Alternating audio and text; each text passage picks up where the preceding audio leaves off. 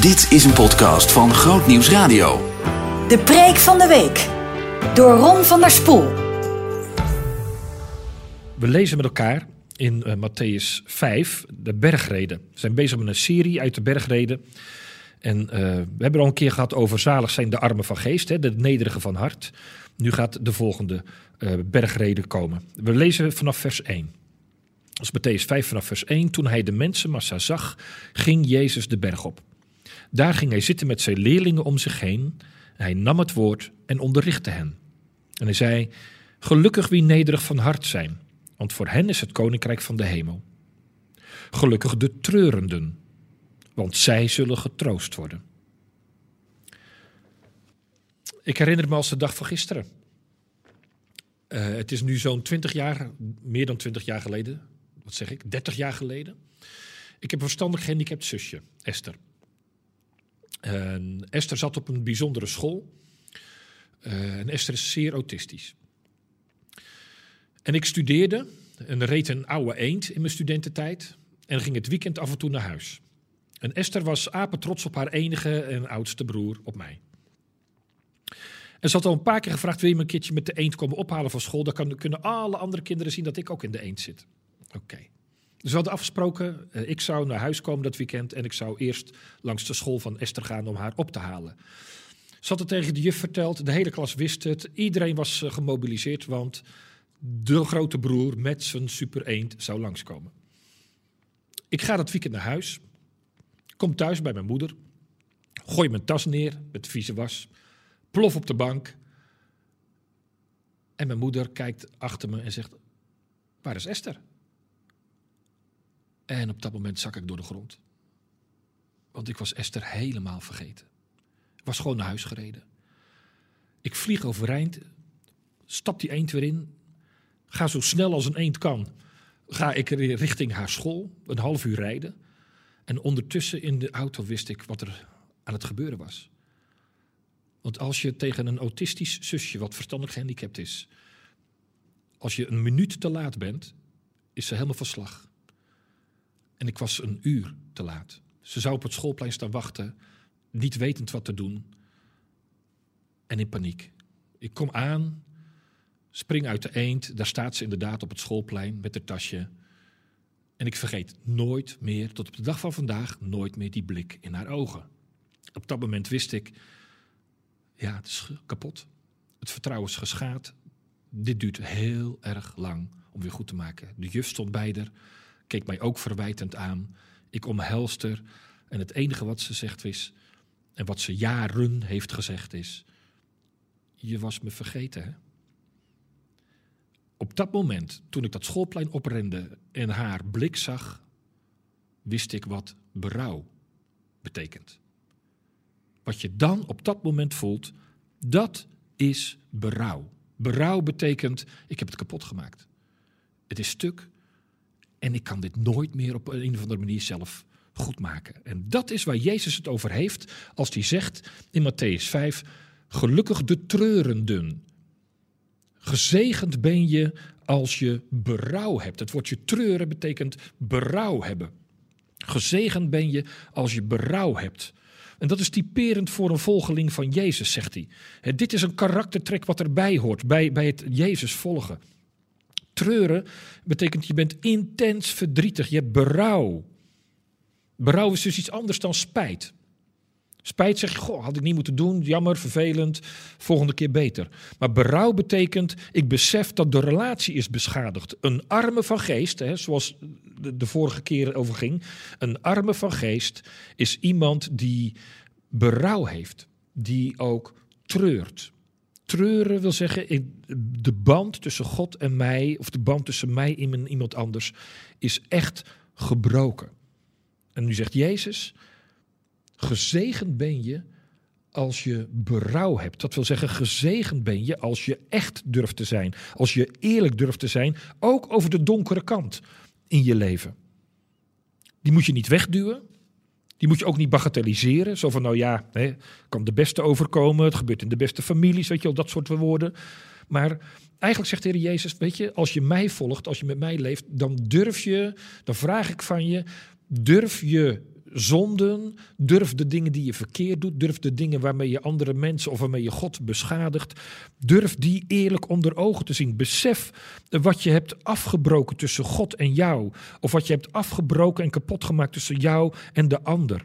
Dat is berouw. Berouw, dat is Psalm 32. Uh, David, Psalm 32. Uh, ik zal die even erbij pakken. Dan, dan hoor je hoe berouw klinkt. Dan zegt hij. Zolang ik zweeg, teerde mijn botten weg, kreunend leed ik. Dat is treuren, he. kreunend leed ik de hele dag.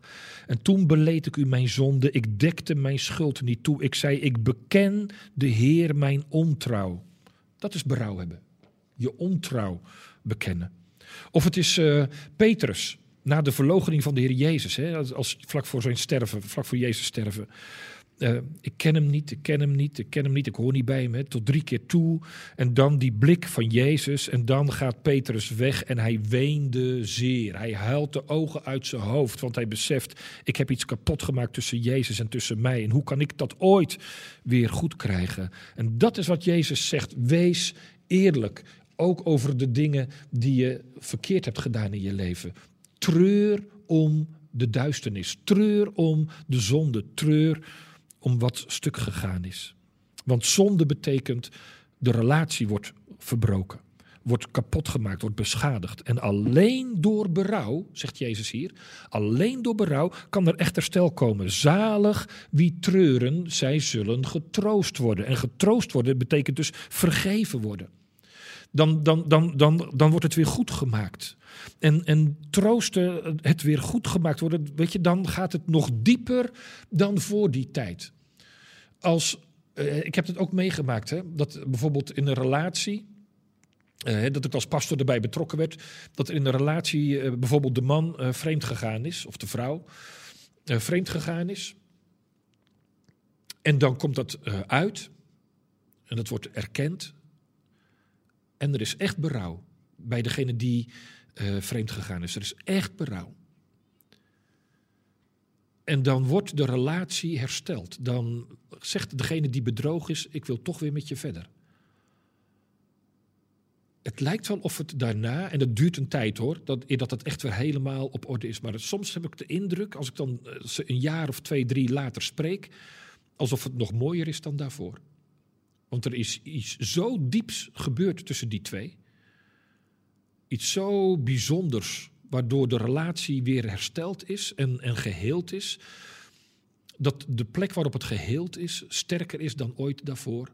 En zo is het met de Heere God ook. Als wij berouw hebben over wat we gedaan hebben, of wat we gezegd hebben, of gefantaseerd hebben, of gedacht hebben, of gekeken hebben, of nou, noem maar op, waarin we echt, echt buiten de lichtkring van de Heere God kunnen stappen, of God echt als het ware op zijn hart kunnen trappen. Als we dat eerlijk erkennen en, en, en met alle schaamte en berouw bij hem komen, dan is er vergeving.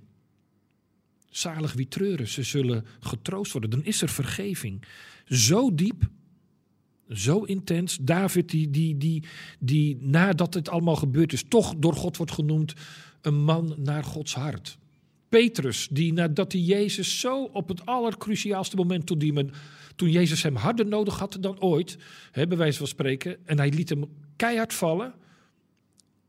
En daarna, na het berouw en na het erkennen, gij weet dat ik u lief heb, zegt Jezus, op jou bouw ik mijn kerk. Dat is getroost worden. Dat is heling, dat is herstel, dat is herstel van vertrouwen. Ik vertrouw je weer 100%, zegt Jezus daarmee. Petrus, ik vertrouw je weer 100%. David, ik vertrouw je weer 100%. Het is weer goed. Zalig ben je als je eerlijk bent en vol berouw naar God toe gaat met dat wat niet goed gegaan is in je leven. Er komt dan zo'n heerlijke nabijheid. Troost noemt Jezus dat. Zo'n heerlijke troost. Als je merkt dat God je weer in genade aanneemt. Als je, net als die verloren zoon, weer, weer omhelst wordt. Er is niets diepers en mooiers dan dat. Hoe pijn het treuren ook doet. Er is nog iets wat Jezus hier bedoelt. Treuren, rouwen om, Onze gebrokenheid is niet alleen de gebrokenheid in jezelf, maar dus ook de gebrokenheid om ons heen. Zalig wie treuren als ze om zich heen kijken en zien wat er gebeurt in onze samenleving, hoe dingen kapot zijn. Zoals Nehemia, die, die aan het hof bij de koning in Babel treurde om wat er gebeurde in Jeruzalem. Zoals Jezus die, die weent over Jeruzalem als die kijkt naar de stad. Die Jezus die, die innerlijke ontferming bewogen is als die kijkt naar de scharen. Zalig ben je als je treurt. Niet alleen om je eigen duisternis, maar ook om de duisternis om je heen. En die bij God brengt en zegt: Heer, ontferm u. Heer, ontferm u. Durf je bewogen te zijn. Niet alleen met jezelf, maar ook met de mensen om je heen. Dit is zo'n spreking van de Heer Jezus die er diep inhakt. Ik kan me voorstellen dat je denkt, nou, leuk om Jezus te volgen. dan zit je daar als discipel aan zijn voeten en dan zegt Jezus, jullie willen mij volgen? Nou, dit is wat ik van je vraag. Dit is wat het betekent. Je bent een gezegend mens als je intens treurt. Nee, het is niet altijd leuk. Leven met God is niet zozeer leuk, maar is heel diep, heel echt, heel eerlijk, heel openhartig. Is het vrolijk in de kerk? Lang niet altijd. Maar wat is er een diepe vreugde in de kerk als het gaat om genade alleen? Weet je, zalig ben je, gezegend ben je als je berouw hebt. Want daar kan God iets mee. Dan gaat hij vergeven, dan gaat hij genezen, dan gaat hij helen. En er is niets mooiers dan dat. Lieve Heer Jezus, dank u wel voor de les die u ons leert. Dank u wel dat we eerlijk mogen zijn bij u. En we kunnen berouw hebben. We durven berouw te hebben. We durven de diepte van het kwaad en van de duisternis en van onze zonden en, en, en onze verkeerde dingen. We durven het echt onder ogen te zien en we durven het ook uit te spreken, omdat we weten dat u dan vergeeft. We leggen het in uw handen en we schamen ons wild. We schamen ons zo ontzettend. En toch, net als die verloren zoon, trekt u ons dan naar u toe en omhelst u ons en knuffelt u ons en houdt u zo zielsveel van ons. Dank u wel. Dank u wel dat er berouw mogelijk is, zodat de breuk op het diepst geheeld wordt. Dank u wel. Amen. Behoefte aan meer? Grootnieuwsradio.nl slash podcast.